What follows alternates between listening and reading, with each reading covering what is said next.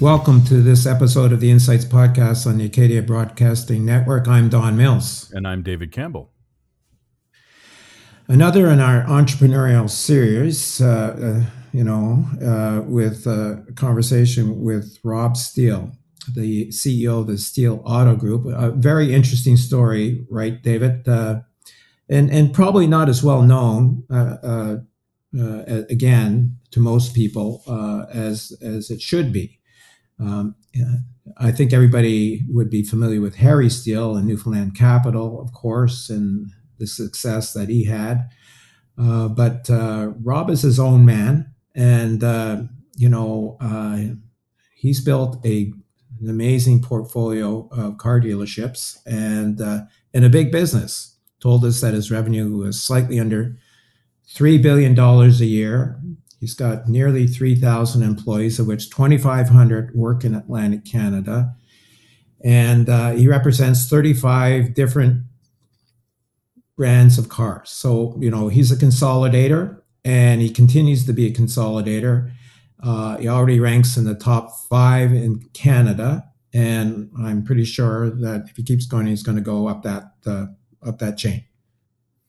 Yeah, I mean, to put it into perspective, he's like the Sobeys of the auto dealership uh, sector in Canada, right? He's one of the hmm. largest, mm. the top five in Canada, but based in uh, Nova Scotia, based in this region. So very, very impressive growth story, as you say. Almost three billion dollars in sales, nearly three thousand employees.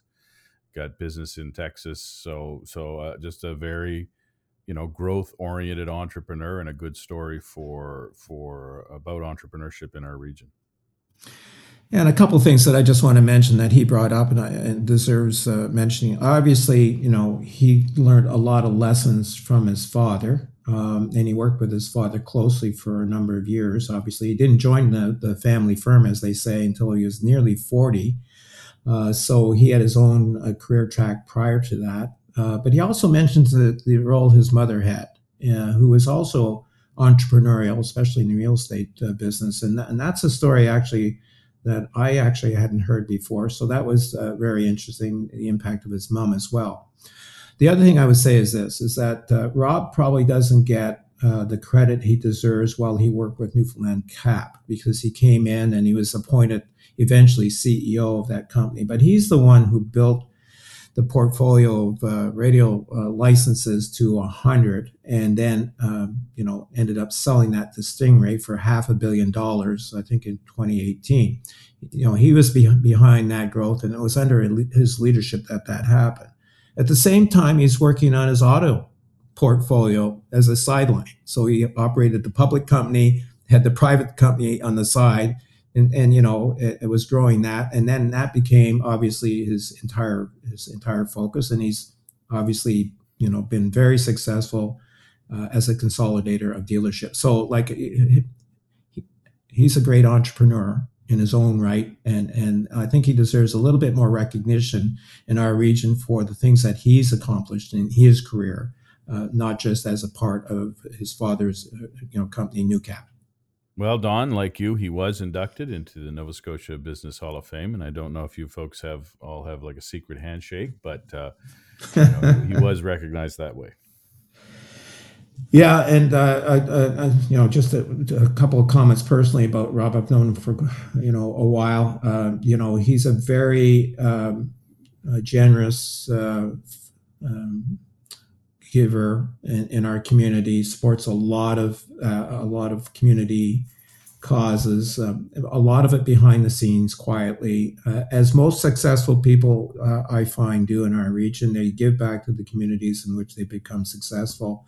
And you know, I, I want to recognize that. I talk about it a lot. Uh, the business community does not get the credit it deserves for the work it does in building better communities through their philanthropic uh, contributions and and and, and efforts. So, you know, he's been um, he's been very uh, important uh, to our community uh, in, in, that regard as well.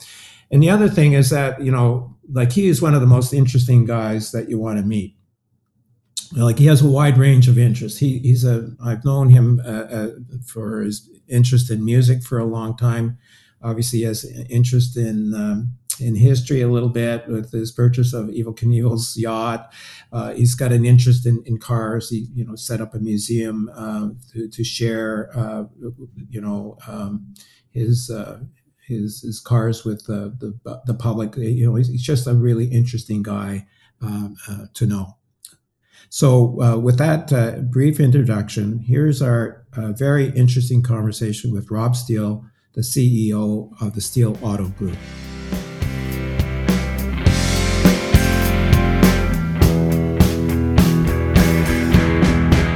We are pleased to welcome Rob Steele, the CEO of the Steele Auto Group, to the Insights Podcast. Welcome, Rob, to the podcast. Good day, gentlemen. How are you? Very we're, good. We're great. Yeah. yeah. So let's begin by talking about your father, the legendary Harry Steele, who became an entrepreneur in his 40s after a career in the military and founded Newfoundland Capital. Right. Can you tell us about your dad and his efforts to build that company? How did he get his start in business, and what were some of the key milestones in building uh, Newfoundland Capital? Well, well, Dad was in the uh, he was in the in the in the military. He was a naval officer, and um, uh, right up until his mid 40s when he retired and uh, he, you know, being in the military is kind of almost uh, the antithesis of, of, of, of, grooming to be an entrepreneur because you know you really learn to, I guess, mitigate or not take risks. You know, but uh, he had an interest in business. Uh, it wasn't always evident as a kid growing up. I didn't sort of, you know, have a sense that you know business was uh, was part of the kind of the, the his world or, or my uh, or my mom's really you know we were military kids and uh, you know uh, he did a when I was born here in Halifax and uh, um, and then he uh, he uh, he took a a post in in Washington D.C. He became a military attaché. He worked for the I forget what was the predecessor to CSIS in Washington D.C. But um, uh, prior to me uh, being born, my, my older brother, uh, four years older than me, dad was uh, dad and mom did a stint in Europe, in uh, in, in Britain, uh, then Cornwall, Ontario, and then here in Halifax, and and he ended his career in actually ultimately in Gander, Newfoundland. So.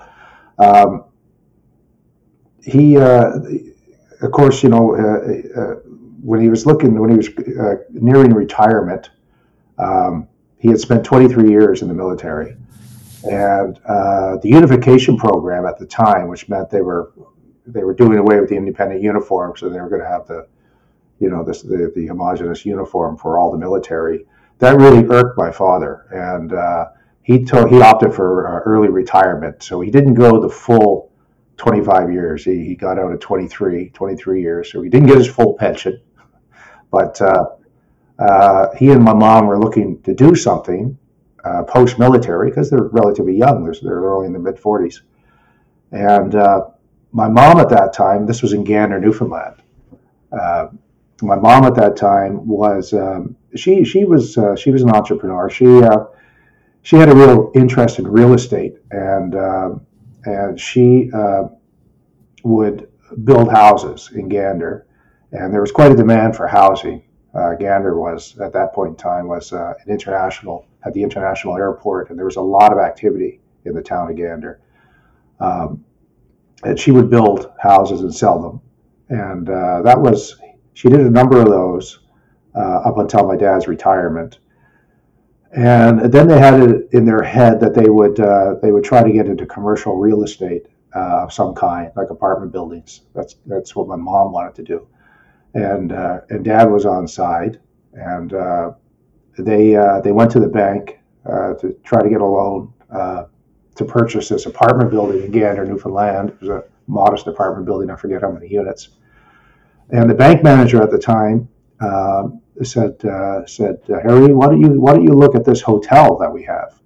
Mm-hmm. The hotel, the bank had foreclosed on a, on a on a hotel, a 48 room motel called the Albatross in Gander, Newfoundland. And uh, my mom and dad were kind of, well, we don't know anything about the hotel business, and I don't think we can afford that.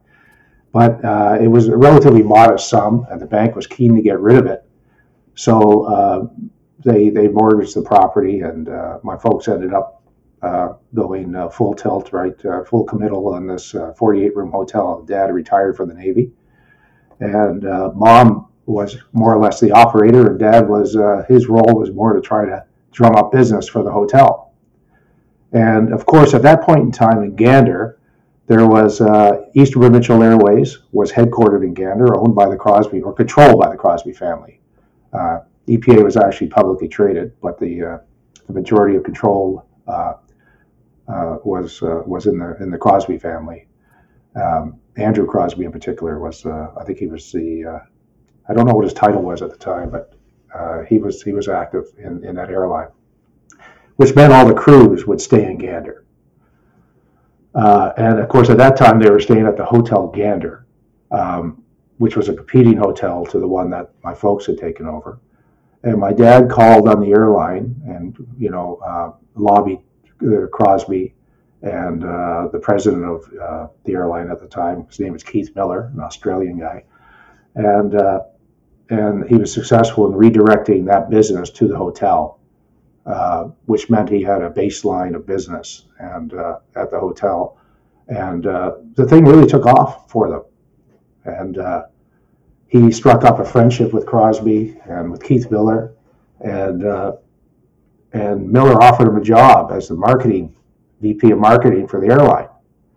So he took that job, went as VP of, of marketing for the airline. My mom ran the hotel. And after uh, a little over a year, my dad was kind of disgruntled with the airline. He felt it was poorly run, et cetera, et cetera. And uh, he uh, he uh, had an idea to try to take over the airline, to take you know take a controlling share. It was publicly traded, so he uh, he was able to amass you know buy shares himself for the mortgage in the hotel, whatever assets he had. They didn't have a lot. Um, but ultimately he was able to get uh, uh, enough to to take over the airline, and uh, the rest they say is history. That was really the genesis of uh, of how his whole career started. It was through that airline that became kind of the uh, the rocket ship to his entrepreneurial career. I have to tell you, Rob, that I actually stayed in the Albatross Hotel. I think it was in the 80s. I think that's probably when he probably got involved, if I'm not mistaken, or was around that period of time, right? Yeah, he was. Uh, he, he actually was 19. I'm trying to the, the the Albatross. He purchased. They purchased the hotel in the early 70s. Oh, okay. Yeah. Right. Um, and uh, uh, and I think it was 74 that he became the uh, VP of marketing for the for the airline. Okay. Yeah. Hmm. So, Rob, when did you begin working with your father, and tell us what it was like working with him. Uh, let me see. I didn't actually work with my father until I was 39 years old. Um, I'm 62 now. Uh, I, uh, I, I elected to go a bit of a different route. I uh, you know I got into the car business uh, in my 20s, late 20s, and um, and I toiled away at that. Of course, I'm still in the auto business. Um, and my father wanted me to uh, to to work with him. Um, uh, you know, uh, to, at NewCap at that point in time, which was a holding company. I'm getting ahead of myself because it's quite an evolution to get to um, at the, where NewCap was at that point in, in my father's career.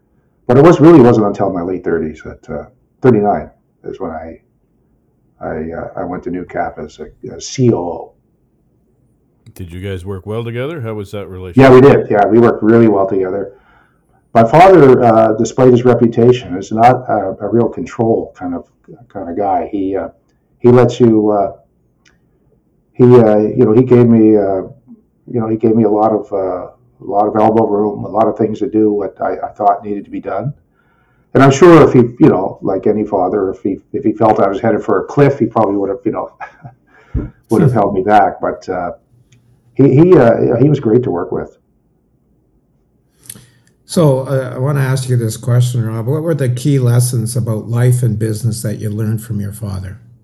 and my mother. She she played a big and role. And your mother, too. yes, obviously. Um, yeah. Um, well, you know, there's a lot. I, I think, uh, you know, and I think the lessons of business are, are, are, are very similar, despite the size of whatever business. You know, the dynamics and the, and the rules of business, the game of business, are very much similar. You'll find a lot of a lot of commonality uh, that people can relate to uh, that are running businesses that are involved in business. But uh, my father was very big on um, uh, putting. The, well, he always called it putting the time in. Um, some people call it, you know, pursuing your passion or whatever. But at the end of the day, you have to be willing to put in a lot of time into whatever it is you're doing. And the only way you really do that is if you like something and you're good at something. Usually they go hand in hand. If you're good at something, you, you, you'll probably learn to like it, which means that time then you, you don't mind putting in the time. If it's something you really don't like, it's hard to, to chin up and, and put in the necessary uh, commitment time that's required to make something successful that was probably the key lesson. I mean, I'm, off the top of my head, I, I have to think. Probably as we chat through this podcast, I'll think of some more. Yeah. You became president and CEO of Newfoundland Capital, I think, in 20, 2002. And under your leadership, you grew the number of radio licenses owned by the company to more than 100 licenses under the Newcap radio brand. Um, did that make you the largest radio licensee in Canada at the time, by the way? It did, yeah, yeah, it did. We were uh, we we weren't the largest by revenue, uh, mm-hmm. but we were the largest for the number of stations. Mm-hmm. Yeah, and, and and and and just how did you get in the radio business initially? Can you just tell us that story? Yeah, uh, my father got into it uh, in 1985. Now, going back to the airline, um, he had the mm-hmm. he uh, he actually sold the airline in 1982, but at the time back in the, uh, I think it was the late 70, 79 or 80, uh, Merv Russell. Uh. Dad mm. hired Merv Russell, right. Uh, well-known radio personality uh, uh, and, and great guy, to work with him in the airline. And, and, and Merv did for a couple of years. He lived in Gander.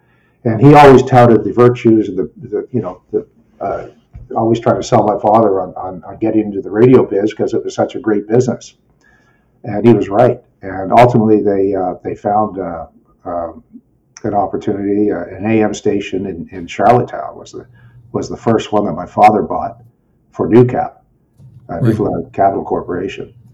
Um, and that was an AM station, like I say, in, in CHTN in uh, in Charlottetown. That was the very first one.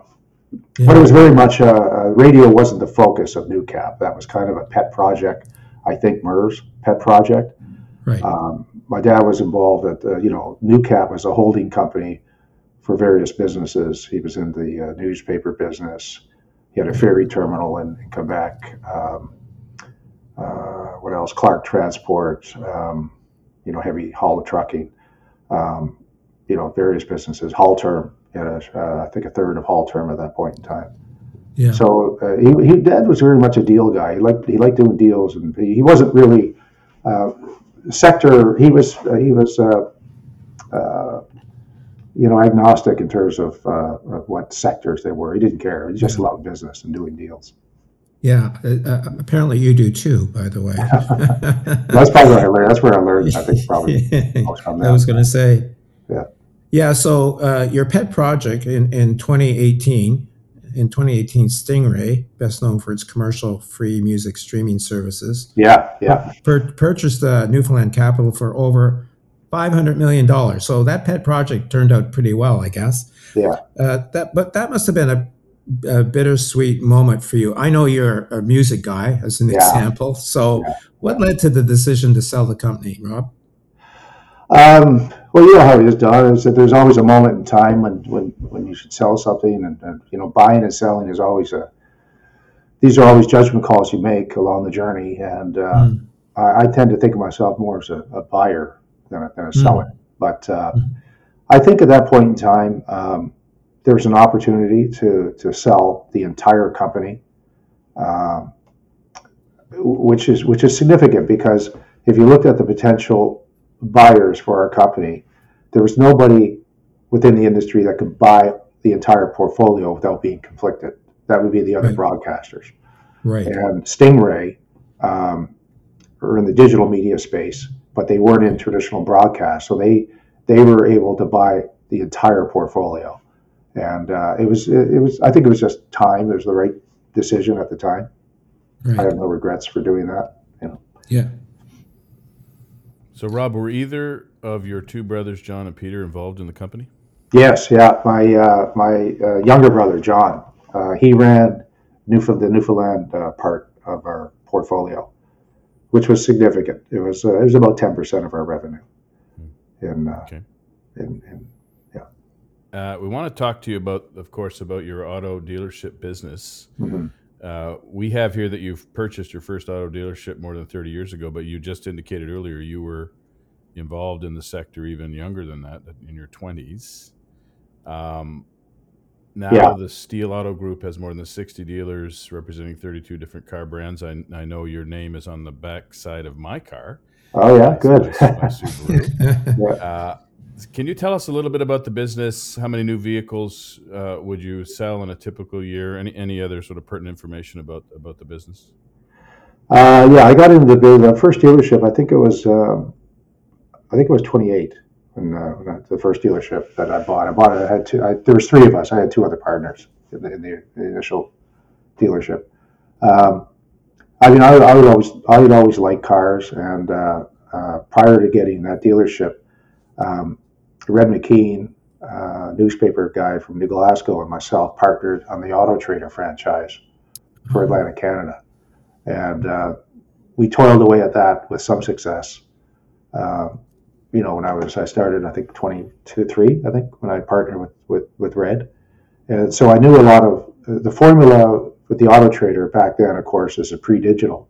It was all just uh, print, and uh, the formula was you had uh, commercial ads, and you had private ads, and then you had um, you just had this what they call display, which is you know uh, you know just it could be hairdressers or whoever wanted to advertise in the magazine. Um, and uh, through that process, I got to know a lot. Of, I got uh, rubbing shoulders with a lot of car dealers selling them ads. Uh, that, that's re- that was really my introduction to the car business, and that's where the opportunity availed itself. Uh, the Chrysler dealership, the first one that I got involved with. Yeah. So, how many autos would you sell in this region? Let's just talk about this region because I know you're outside the region. But how many Yeah. in this region would you sell in a typical normal year? Um, I'd have to look on to be the uh, exact numbers, but if you're looking at wholesale, retail, and everything, you know, you're it's around forty thousand. Well, yeah. yeah so that's a big share of the market, isn't it? Yeah, yeah, yeah. We, we in Canada, we would uh, we'd be the biggest consolidator. Yeah. Yeah. And, and just uh, for our listeners, uh, do you have dealerships throughout Atlantic Canada or Yes. mainly? Yeah. Every province. Every province. Mhm. Yeah. And you basically cover the full gamut, 32 brands. Yeah, be, yeah, we have can't be missing much. We have everything except the super luxury, like Ferrari. We don't have Ferrari or Lamborghini, and the only mainstream brand that we don't represent is BMW. right. Which is a great brand. I'd love to have a BMW franchise. It's just for whatever reason, it's, it's never really uh, that opportunity has never uh, become Yeah. available to us. Yeah. Yeah. So, So, can I ask you you, Can I just sorry, Yeah, go ahead. Don, I want to jump in. Yeah. Can I ask you? Are there economies of scale? Like, what's the what's the what's the advantage to sort of buying up all of these different dealerships? Is that pretty common across? That's the a great country? question, David. There, there really, uh, well, there are, but not in the sense, uh, not, not in the traditional sense that you would think. For example, uh, the OEM, uh, that's acronym for Original Equipment Manufacturer, which are the, the franchisors like uh, Toyota or Honda or Ford. Um, any dealer, it doesn't matter if it's a dealer in Amherst or a dealer in, in uh, St. Anthony, Newfoundland, uh, their cost to acquire is no different than mine or, or a dealer in Toronto or a dealer in Calgary. So we buy the identical wholesale price for that car, regardless of how many dealerships you have. So even though you have scale, and you know you represent, you know, for example, we represent seven or eight Honda dealerships. Our acquisition cost is identical to, you know, to any other Honda dealer in Canada. So there's no benefit that way. Where there is benefit is developing systems and processes and sales processes, service processes, um, some efficiencies in administration, um, that kind of thing. That, that's really where the, the advantage is. Um, you know, some marketing advantages. Uh, that's really where the, where the, you know, that's where the that's where the benefit of having size comes in. But there's no volume discount. Not even how about on the aftermarket stuff, on the maintenance things like that? Is there any volume discount? No, well, sometimes some of the suppliers, the, the not the OEM, the traditional OEMs, but some of the what we call aftermarket suppliers, yeah, you can get some some scale there. Yeah. So uh, I, I think this is a question that would be interesting to get an answer to. Um, uh, I think a lot of people think you make your money on selling cars, but uh, um, is there more money in servicing or financing cars than actually selling them?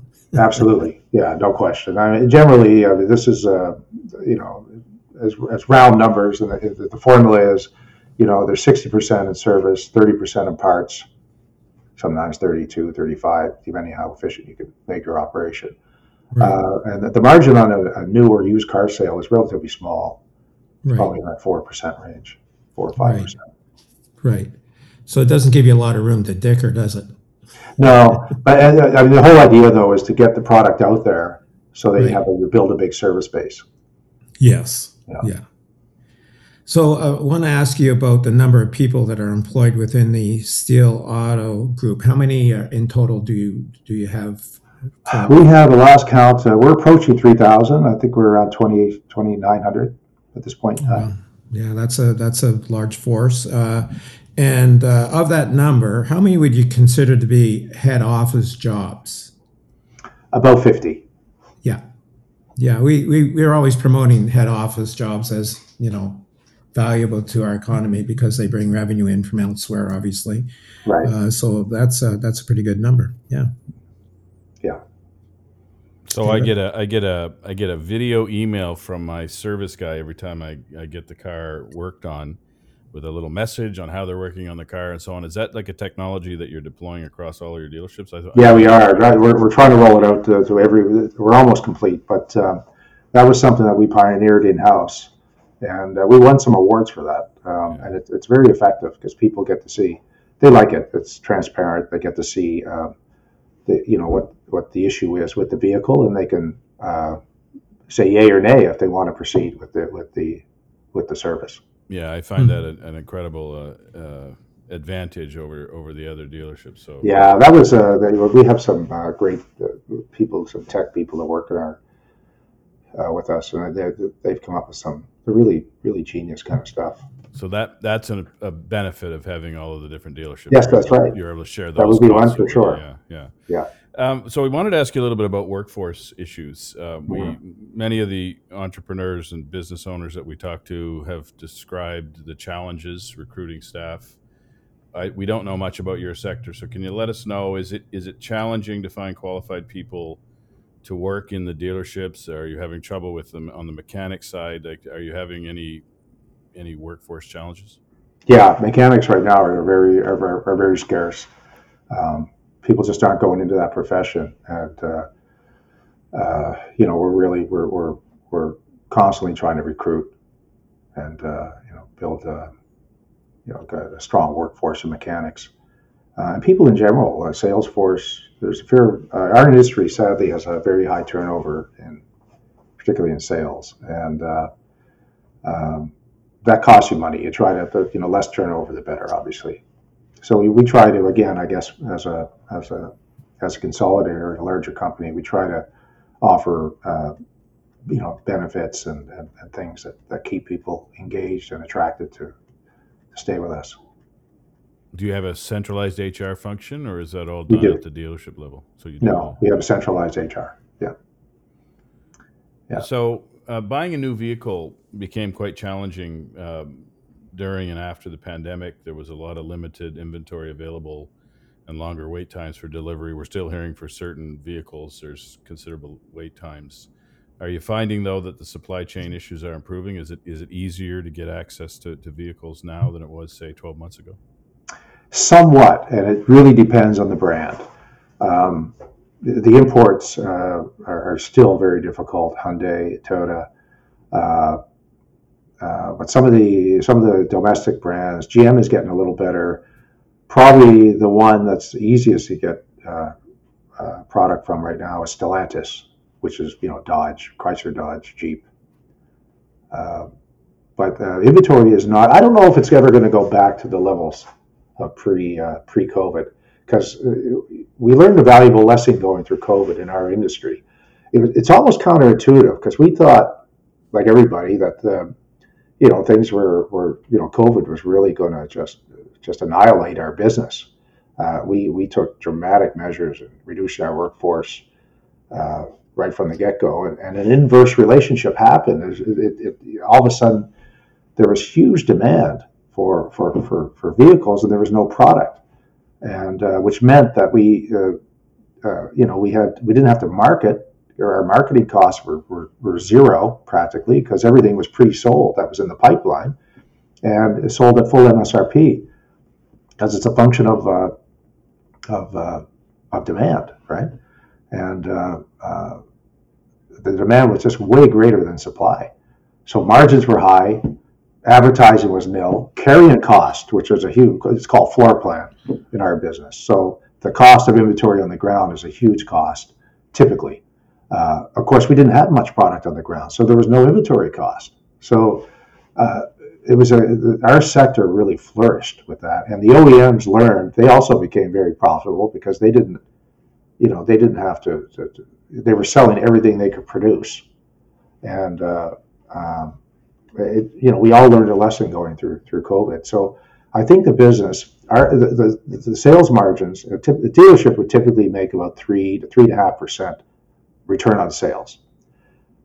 COVID, they were as high as seven eight percent. So they they more than doubled, and um, it was it was probably the high watermark for our industry.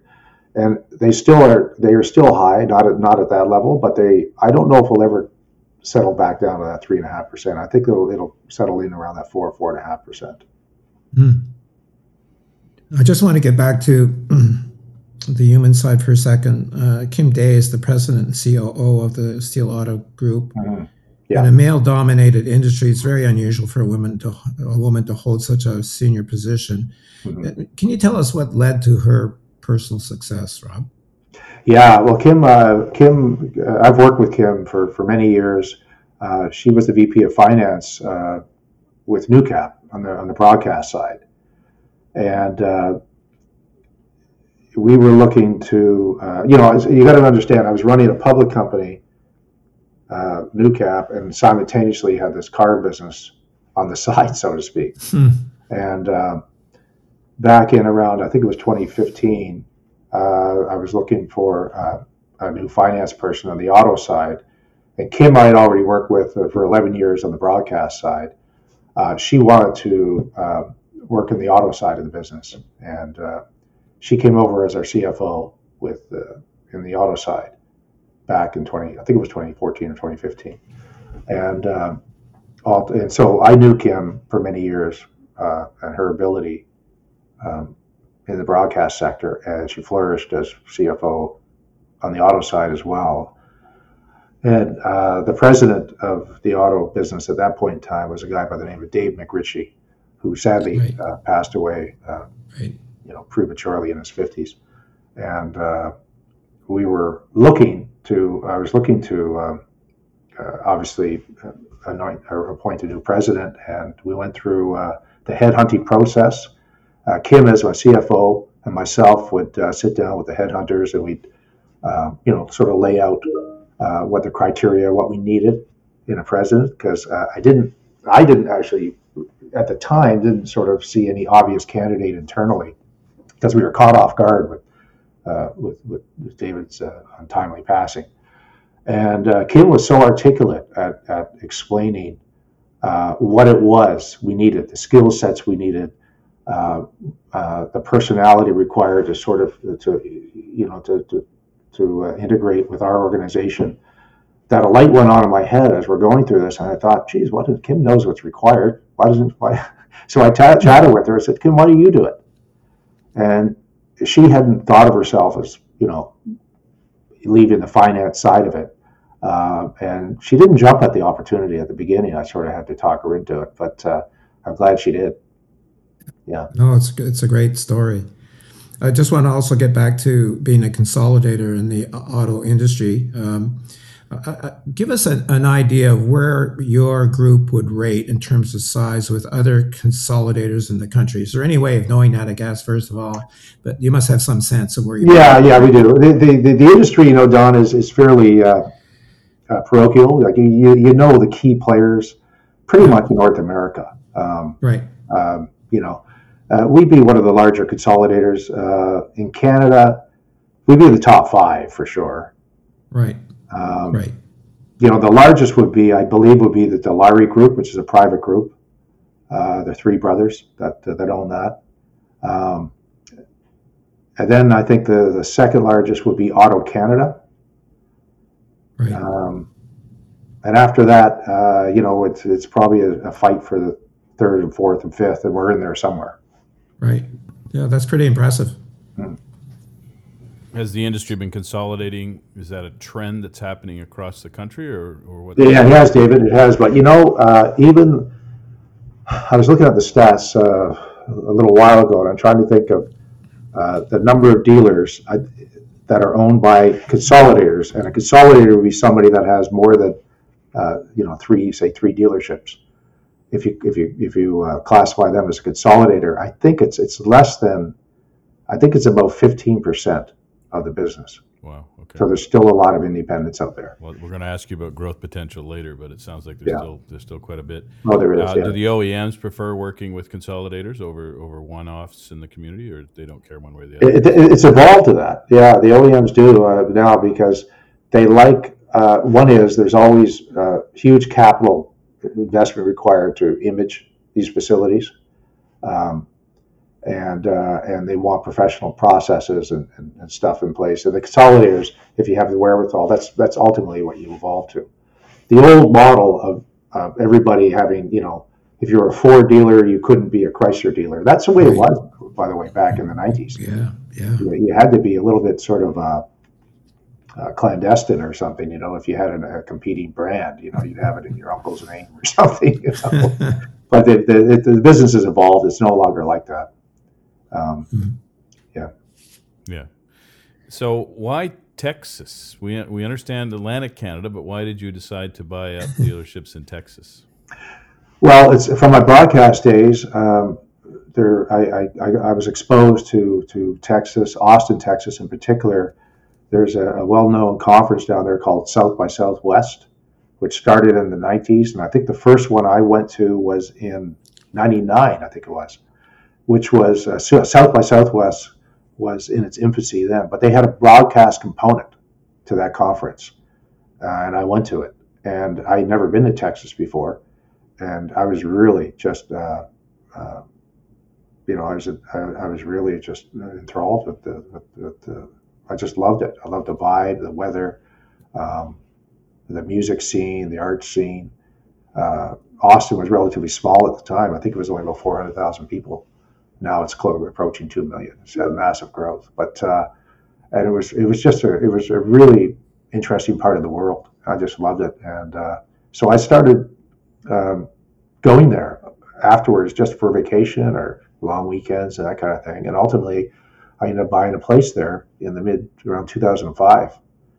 Um, so it's been it's sort of my second home, and uh, I, I there were many opportunities over the years to get into the car business down there, but I elected not to uh, because I was focused on Atlantic Canada. And I'd always heard the horror stories about, you know, Canadians going south of the border and business dynamics, things, whatever, are just different. And I wanted to avoid that. But ultimately, I did decide to put my toe in the water and, uh, and uh, get into business there. So we have nine dealerships in Texas now. Um, they're sizable, they're large because, as you can appreciate, the, the volume of people there um, in Texas, it's a, it's a very business friendly state, low taxes, lots of people, lots of people buying cars. The weather, you haven't got snow to deal with or anything, you know. So there's some aspects of it that are very attractive.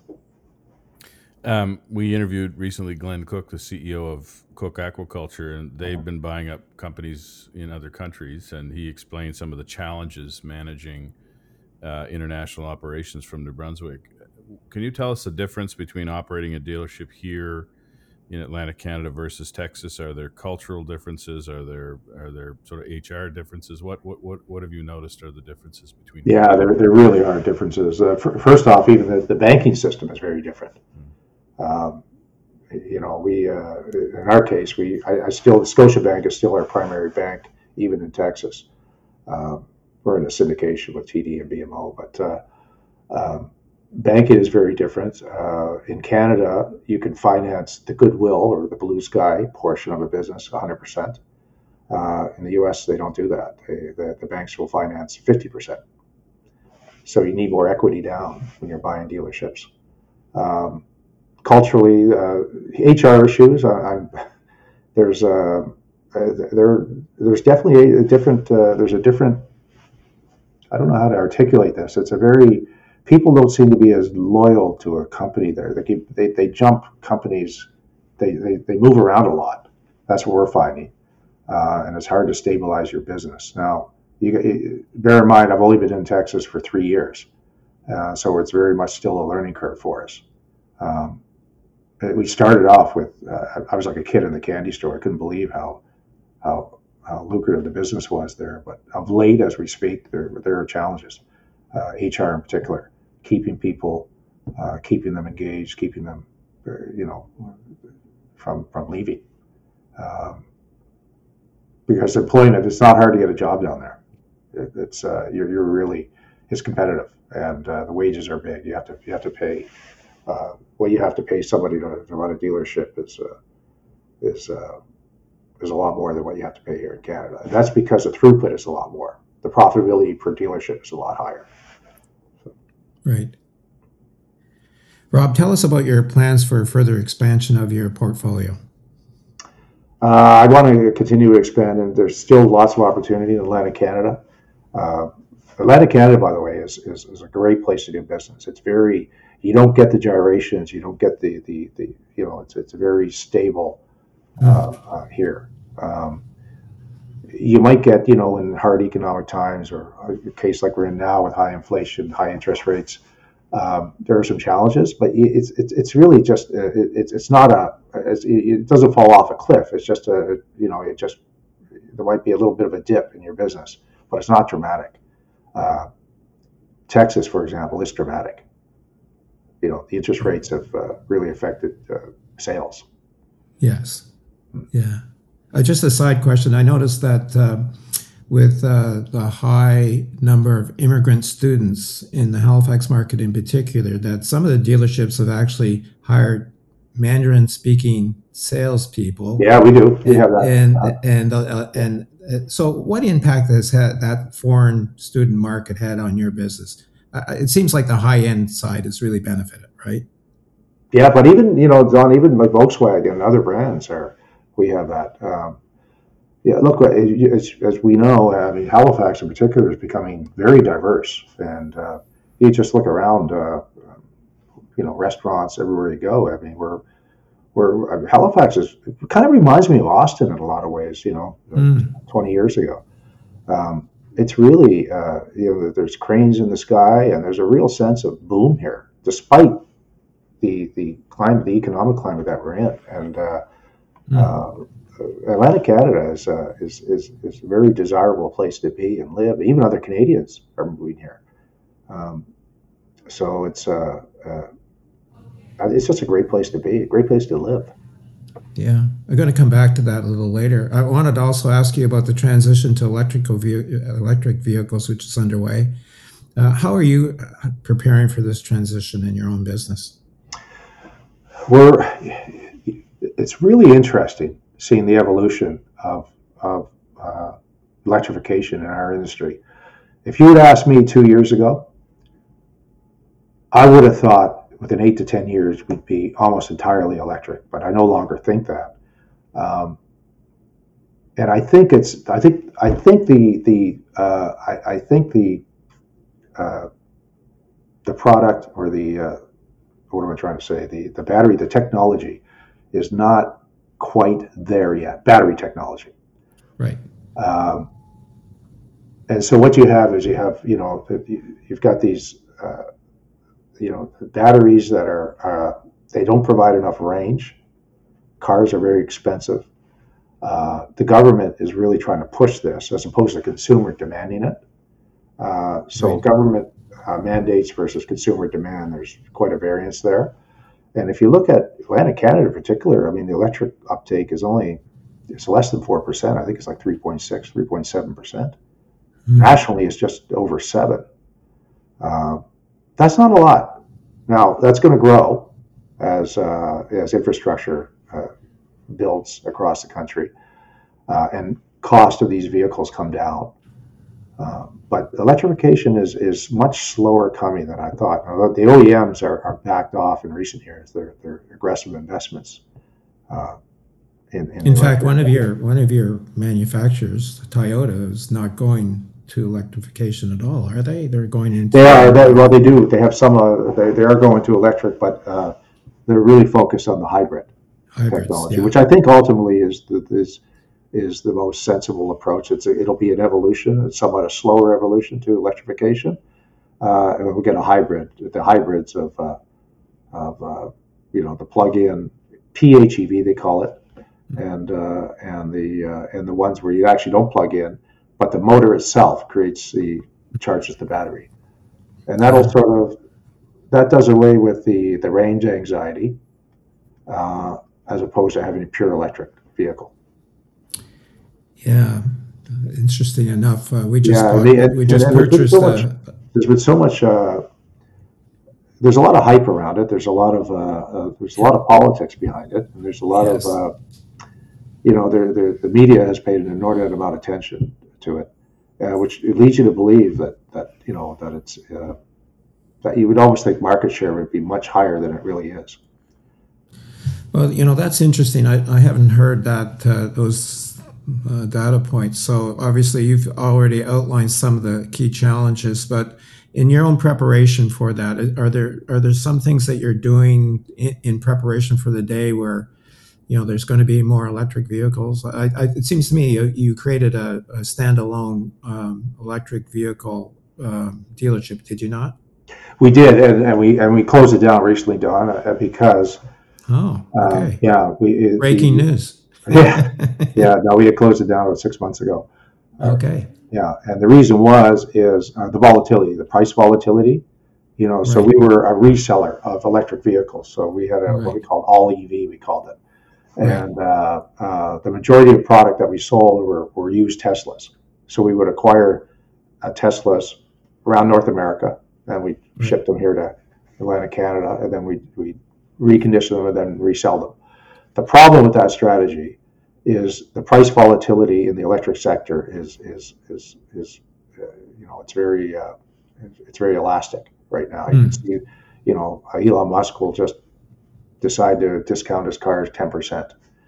Uh, Right. you're seeing discounts with the traditional OEMs now. So we're sitting there with all that product, and we get caught with the like musical chairs. You know, the price just went below Right. our wholesale cost, and it just didn't make sense as a business. Right. Does it require a, a significant difference in the mechanic training? It's a it's a fundamentally different hmm engine, right? There's a lot more, less moving parts and so on. There is, yeah, yeah. There's uh, now the data is still being evaluated as to you know in, in terms of maintenance on these vehicles. There's still a lot of maintenance required.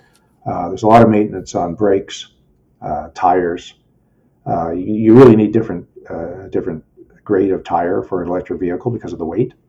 Uh, there's a lot of weight on the roads because these vehicles are much heavier than, than ICE vehicles, internal combustion engine, we call ICE. Right. Um, so there, there's some challenges. Right now, I mean, people ask me, and I've driven many electric vehicles, and I love the uh, the acceleration and and, and uh, Tesla in particular. I think they have a great user experience with their vehicle, um, where they can do updates, you know, uh, by just over the internet, that kind of thing. Uh, it's almost like an Apple phone or something. So.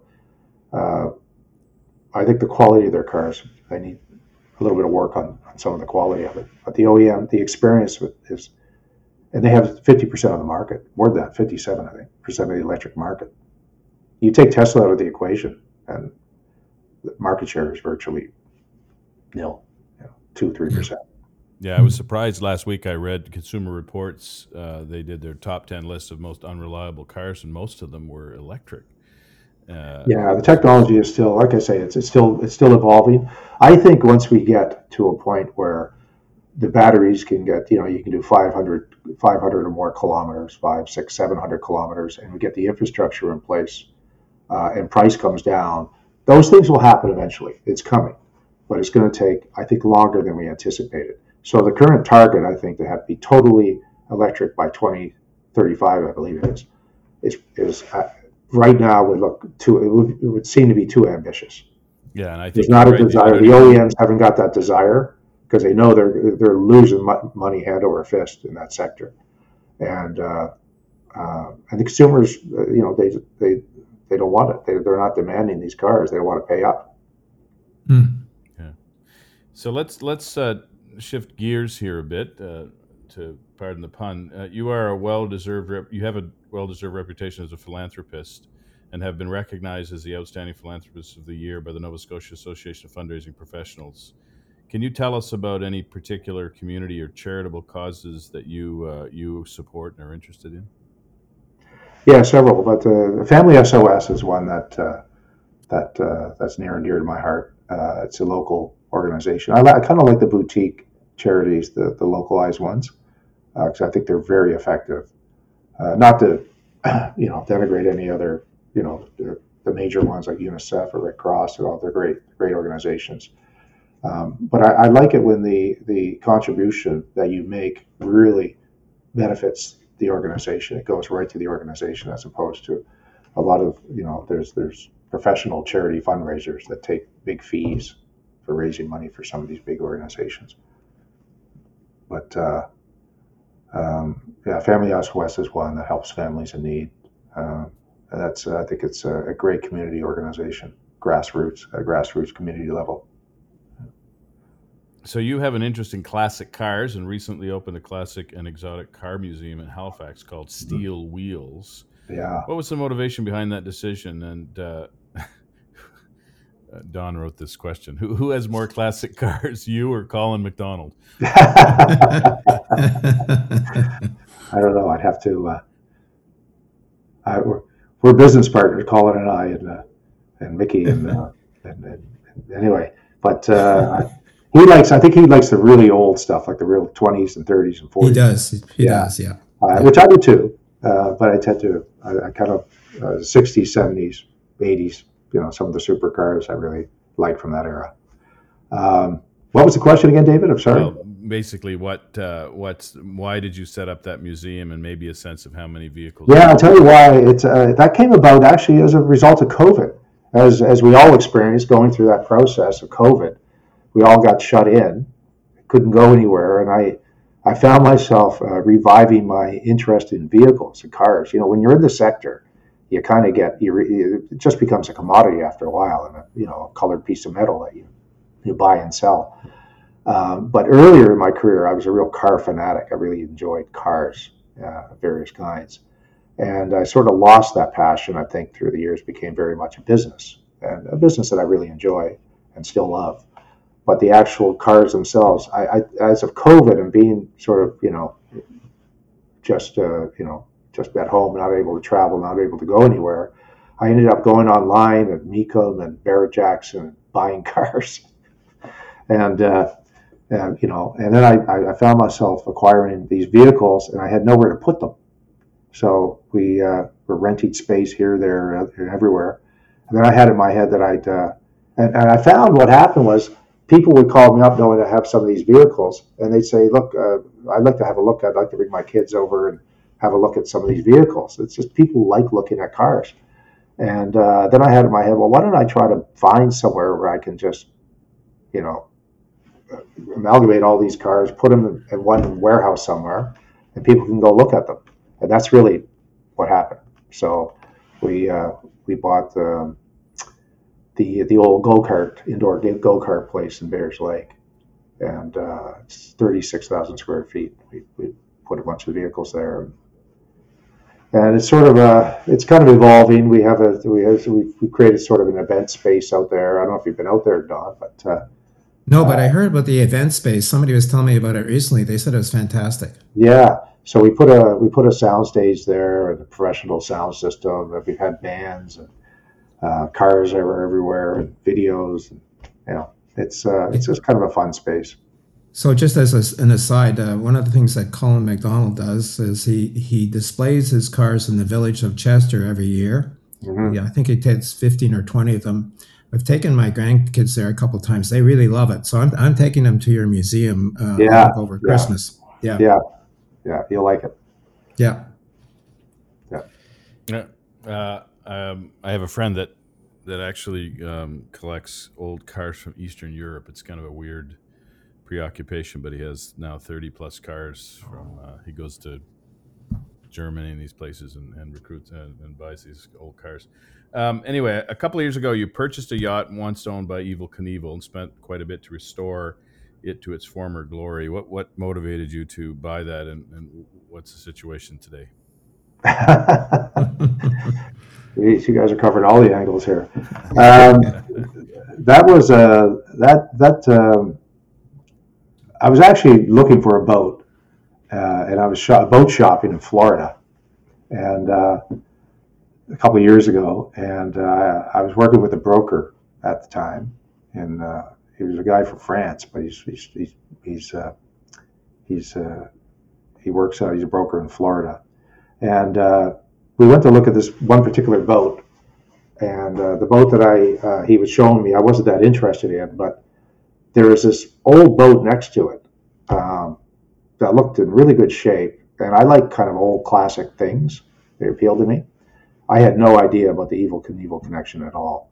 Uh, I just liked the boat, and uh, I forget the name of the boat at the time, but I Googled it on my phone when I was there, and then the history of the boat came up, and it said that it was once owned by Evel Knievel. And, uh, and I remember I said to the broker at the time, Nicholas was his name, I said, well, I said, that boat apparently was owned by Evel Knievel. And of course, he goes, well, who is Evel Knievel?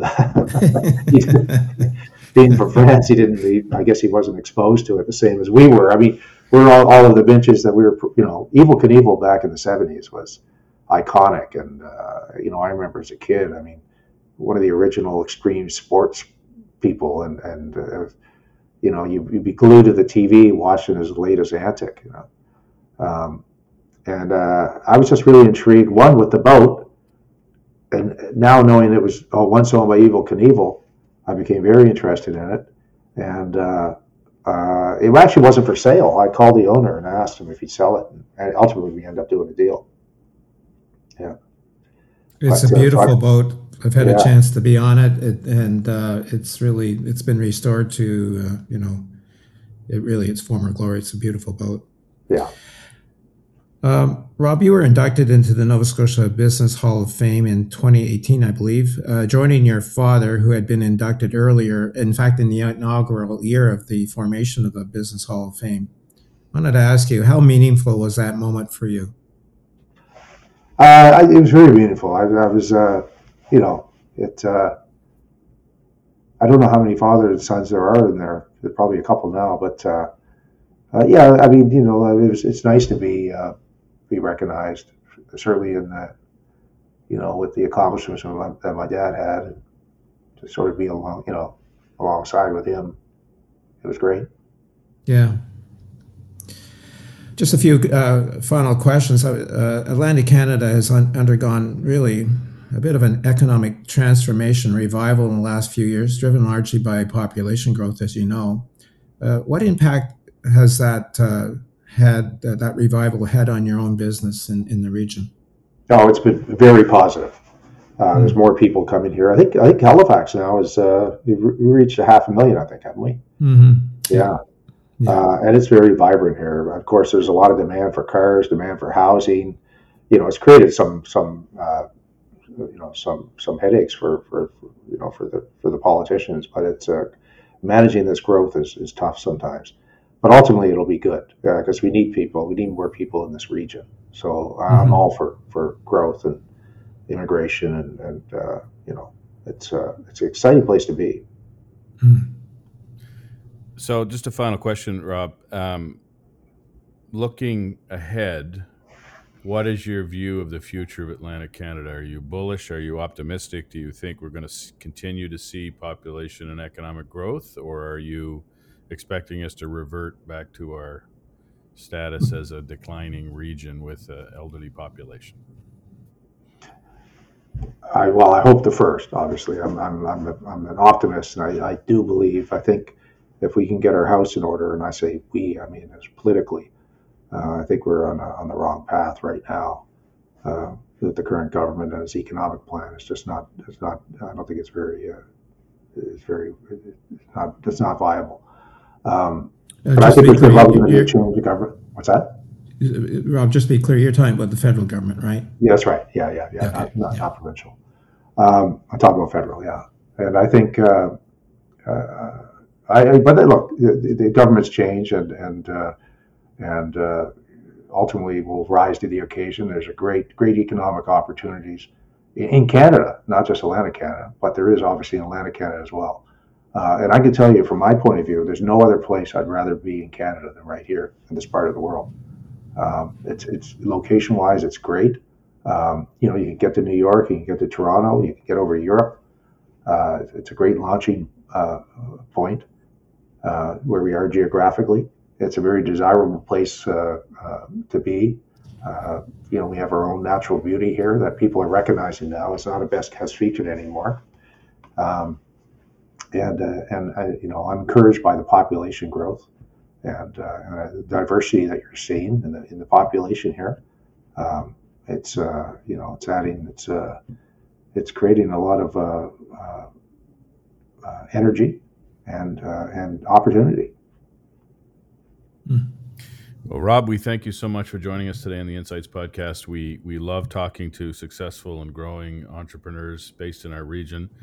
Uh, thank you for providing us an overview of your business and certainly of your father's legacy, um, exposing more and more people to the to, in this region to his legacy, but also the work that you're doing. We wish you continued success. Well, thank you, David. Thank you, Don. I appreciate it. Thanks for the opportunity. Thanks a lot, Rob. Okay, guys. You've been listening to the Insights Podcast from the Acadia Broadcasting Corporation.